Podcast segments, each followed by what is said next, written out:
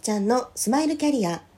タロット星読みで潜在意識を開花させセカンドキャリアコンサルをしているしーちゃんです。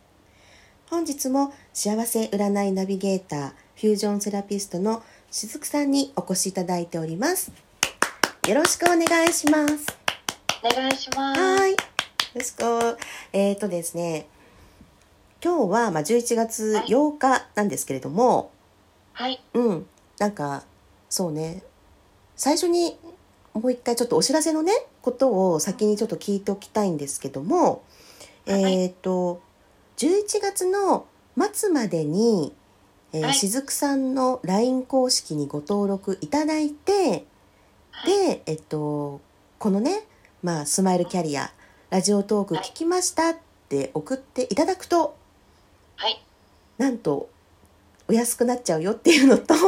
そうですね。ね安くなっちゃうよと、はい、プラス、なんかおまけがつくんだよね。はい、なんだっけ？そうですね。生年月日を教えていただいたら、うん、プチ占いをつけます。ね、プチ占いがつくよっていうのがあるので、はい、そうそう、お得に占いね、できちゃうよとか、あとまあ、そう、フュージョン、やっぱり受けていただきたいよね、フュージョンセラピーね。ねフュージョンはぜひ受けていただきたい。だからねそのフュージョン何っていう方はね、まあ、もちろんその、まあ、アメブロとかもあるしそうです、ね、そうまあ LINE 公式で見てもらってもいいんですけどその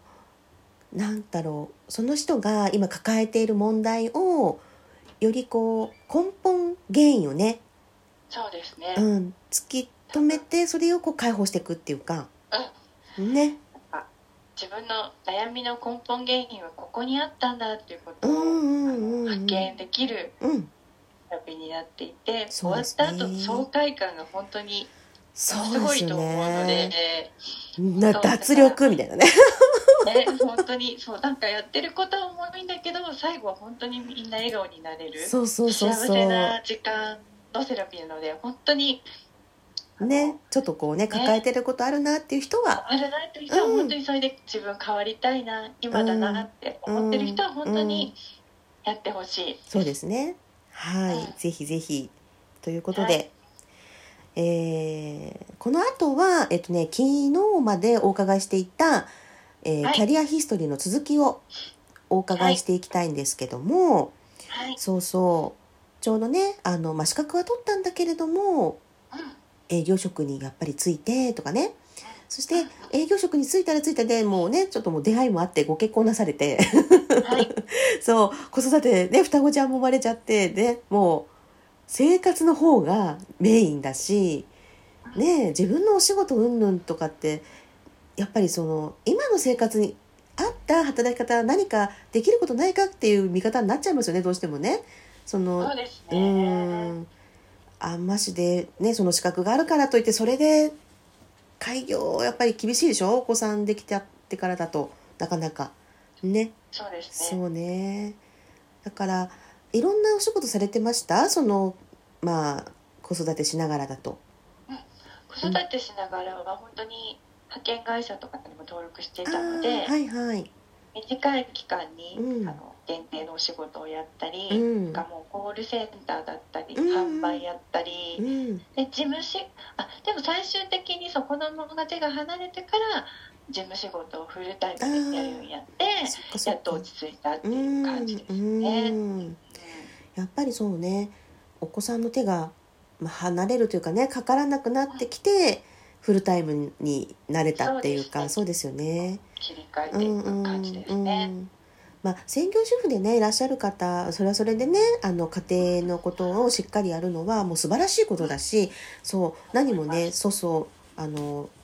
なんかこうほ他に外にねそう働かなきゃいけないって話じゃ全然ないんですけども、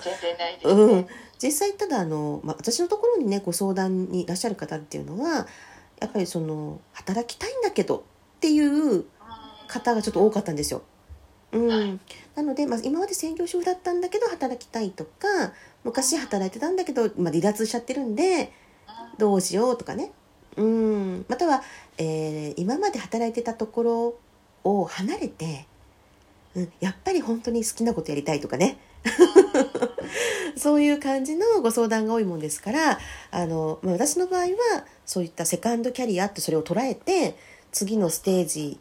へこう重い腰がなかなか上がらなくなっちゃった人ね、うん、そういう方をサポートしようっていうことを一応やっておりますので、まあ、そういった方はね、ちょっと私の方のじゃあホームページじゃないや、アメブロも見てくださいっていうぐらいのことなんですけど、そうそう。でも、そういう方たちの気持ちわかるよね。だから自分たちも通った道だから、しずくさんも、そうですね。その気持ちわかるでしょ？なんかこう勇気必要になっちゃって、次のね、やりたい方向行く時って、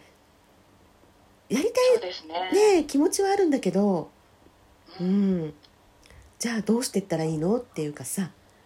うん。何何もね私の場合本当に何だろ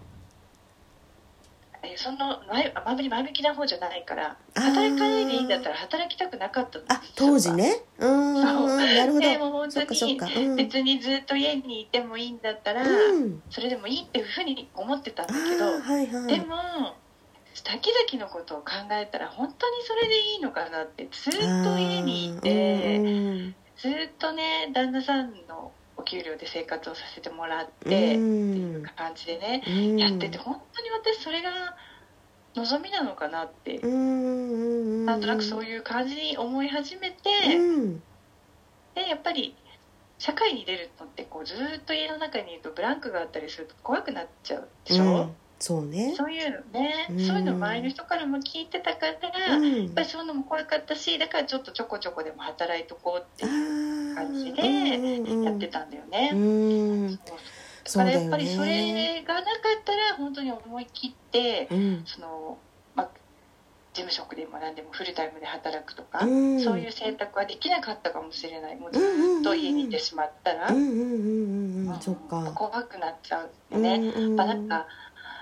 これっていうものがある人は違うかもしれないけどって私もずっと思ってたし、私そんなに誰かにこう私これがありますって言えるような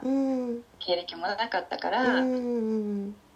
当に働いたりする時はすごく仕事探す時とかも私何ができるんだろう。私でもできることあるかなっていうそういう視点で考えてたから。そうね。でもこう今ね改めてでも振り返るとなんかそれもまた違った見方も多分、まあ、できると思うんですよね。例えばあのそうだなこれもまあ経験としては自分でね起業はしなかったかもしれないけどでも例えば接骨院での助手の経験は終わりだったりそして資格は持ってらっしゃるからそのない人からすればえ資格あるじゃんっていうことなわけですよね周りからすればね。そうなんだよねそうそうでもなんかそっちに私としてはそう、ダメだね,、そうね。資格があるのにそれを生かせてないっていうそういうふうに考えちゃう。考えちゃってたのね。そうね。その時ね。だそれが多分今となっては多分もうセラピストになられてご理解ねされてると思うけどもその多分メンタルの部分ですよね。そうですね。ね。起業するってなった時そのスキル云々じゃなくてっていうね。自分の心の方だよねっていう。うん、ね、だからまあ、神野さんだったのかなみたいなとこもね、ありますけどね。まあ、出会いね、フュージョンやっぱり教えてらっしゃってね、うん、はい、そことの出会いっていうのが大きかったのかなと思うんだけど、あの、まあ、主婦の方ね、やっぱりさっきちょっと、あの、ちょこっと言ってたけれども、こう社会とのつながりが、やっぱり欲しいっていうふうにこうね、なんか次第となってくるみたいなね、やっぱお声多いんですよね。うん、最初は、うん、専業主婦だし、まあ、子供可愛いし別にその不満はないんだけどってね、うん、でもなんか気が付いたら孤立してるっていうか、なんだろうこの気持ちみたいなこと。を、うん、終わりでやっぱりそしたら本当数時間でも外に出るってねまあ、機会作れたらいいですよね。その方が。そうですね、うん、その方が多分いいと思う。うん。ね。週に本当2日とかね3日でも扶養内でねやったらいいですもんね。そうですね、やっぱり自分にもできることが、まあ、あるんだなって多少なりと思って思うことはやっぱり自信につながると思うから、うんうん、主婦も立派な仕事だしそう。そうそうなんだけどなんかその自分で毎日同じこと繰り返してるとそれが本当に人に言えることじゃないような感じになってくるっていうか、当たり前のことになってくるでしょ、だから自分って当たり前のことしかできないし、当たり前の毎日しか過ごさないんだっていうかそういう感じになってきちゃうっていうところがあるんじゃないかなって私はね個人的にはそう思っていたので、そうだね。やっぱりなんかどこかで自分のこう価値がねどんどんこう薄れてっちゃうような感じになってるのかもね。う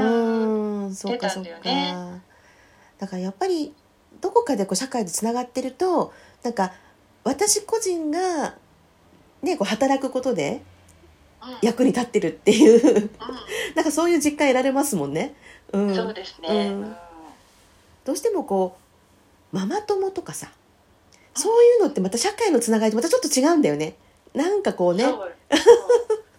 ママ友ってやっぱり結局こう主婦の延長線上じゃないけど、うん、子供の話とかが中心になるから、うん、社会というよりやっぱり家庭の中の自分みたいなところをもう一回こう見るみたいな感じになっちゃうので、うん、私は結構それも窮屈で。そうだね。なんで自分の時間なのに結局子供の話してるんだろうみたいな,、なんかそれが嫌とかじゃないんだけど、うん、なんか私には子供しかないのかなとかそかなんかそういう